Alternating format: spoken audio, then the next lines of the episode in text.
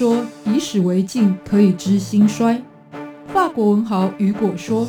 历史是过去传到未来的回声，也是未来对过去的反应。西方哲人亚里斯多德说，认识自己是所有智慧的源头。纵观历史深度，理解属于我们的世界，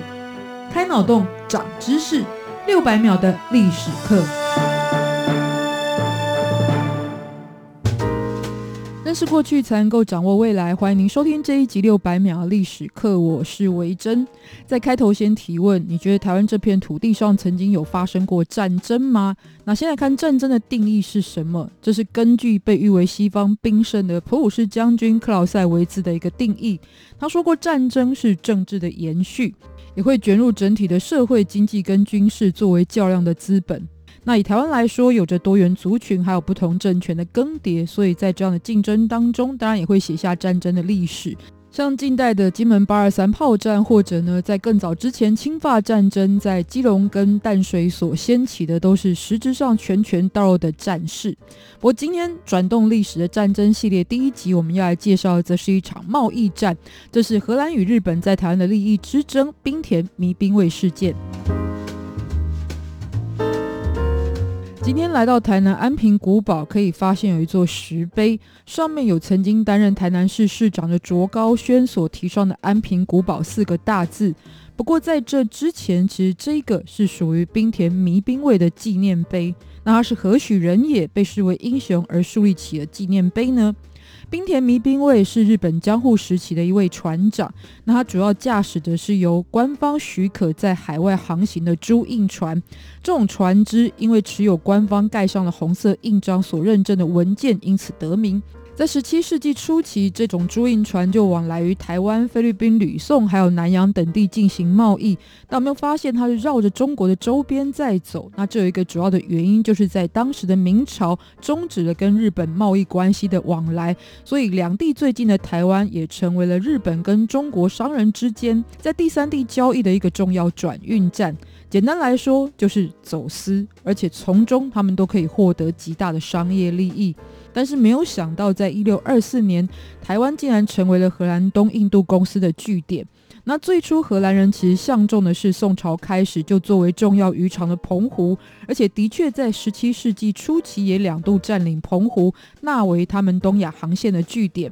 但是这对明朝来说就有如芒刺在背。于是，在一六二四年，明朝就出动了数千名的士兵，要攻下荷兰人在澎湖所建造的丰贵城堡垒，但始终没有办法攻破。可是荷兰人其实也不占优势，因为他们是被围城的困境之下，所以也有很大的压力。那战争如果产生僵持的状况，通常就要靠谈判来破冰。这时候找来的就是在日本发展而且拥有语言能力的贸易老手，同时他是长袖善舞的商人，也是海盗的李旦来居中协调。李旦本来就因为呢，他原先是以菲律宾为基地做发展。可是他在当地的资产后来被西班牙人所占据，因此产生了嫌隙。那如果帮助西班牙人对手就是荷兰人，长远来看对他来说也是一件好事。于是他就接下了这个差事，同时传达两边的想法。那尤其呢，传达明朝的看法呢，就是告诉荷兰人，在澎湖旁边那里有个岛呢，不归我们管，你们去那边发展吧的这样子一个概念，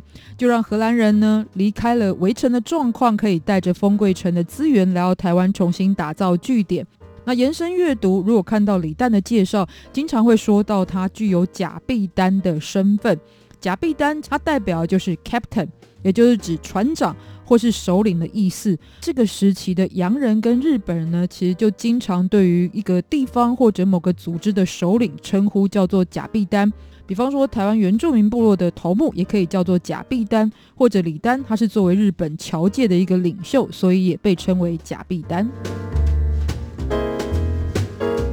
再回到一六二四年，荷兰人果真就来到台南安平，建立了热兰遮城，就是今天的安平古堡。热兰遮的意思其实是指海陆交界的地方，所以也呈现了过去他们所建成的台江内海的环境特色。那荷兰人在台湾依旧是以贸易作为战略布局的目标，于是呢，也想要在台湾获得来自于中国商人交易的机会。那这跟有着同样需求的日本之间就产生了冲突。期货可居的状况之下，会让谁都占不了便宜。于是荷兰人就开始规定，以后日本人在台湾输往日本的商品，都要先苛征百分之十的出口税。那由日本的立场来看，当然不服气。主要是第一，日本对于荷兰进口到当地的商品，反而是提供了免税的优惠。再者呢，如果你不给幕府认证的朱印船面子，等于不给幕府面子。而且最重要的是，以前在台湾的交易呢是不受限制、很自由的，而你属于后来者的荷兰，反而现在要插手管理。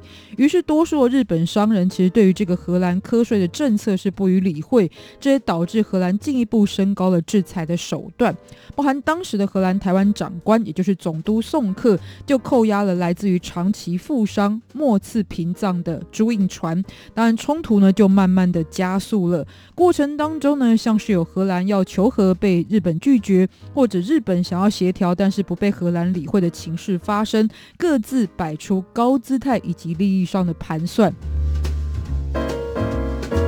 这一段时间，到一六二六年，末次平藏的手下，也就是今天的主角冰田弥兵卫，再度来到台湾，要进行货物的交易。但是过程当中，包含了运送上仍然受到很多来自于荷兰刻意的干扰打压。那冰田弥兵卫也在这时候发现，荷兰人对于台湾原住民的统治，其实也存在很多不公平的弊端。于是就带着台南当地新港社的长老李家等人前往日本，先是向也具有官员身份的这一位误伤就是末次屏障陈述而遭遇，之后又以高砂使节团的名义进一步见到当时的幕府将军德川家光，并且呢在陈述的过程当中也获得幕府的支持认可，成为了后来反击荷兰的伏笔。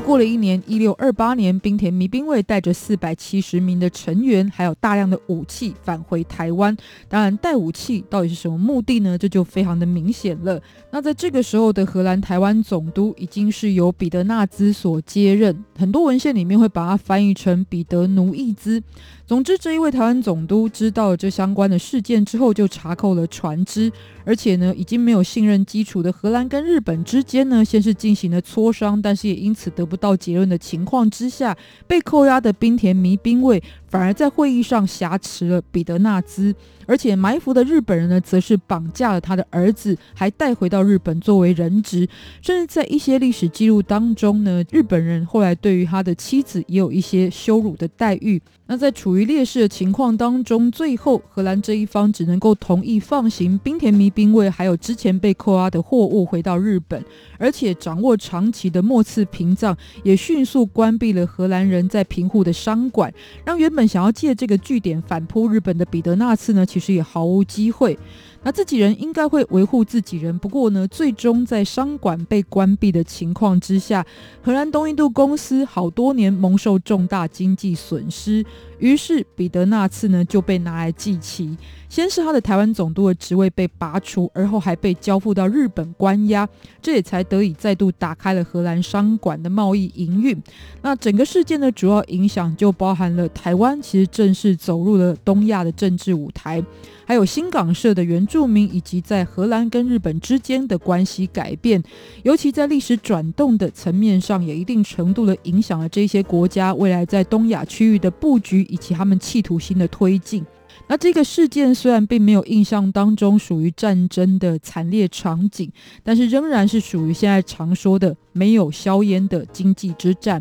同时，这个事件其实也存在着不同史观立场的不同诠释以及理解。就像日本把冰田弥兵卫视为是一位英雄，但从荷兰的角度来看，面对着武装来犯的日本人，当然必须要做出反制。还有瞌睡在当时其实是符合国际法规的，或者呢，日本看似为台湾的原住民发声，但其实呢，都是作为师出有名的一个借口。然而，不管哪一方，本质上其实都是属于利益之争。尤其现实上，这是来自于明朝、荷兰跟日本的国际政治角力之下的较量，延伸交汇在台湾这片土地的结果。所以，从台湾的立场出发，不管看谁，其实都是来自于外部的势力。而这样的处境，其实也影响日后在台湾的人们看待跟评估自身立场的历史背景之一。六百秒历史课间跟大家分享，也不要忘记下一集继续收听。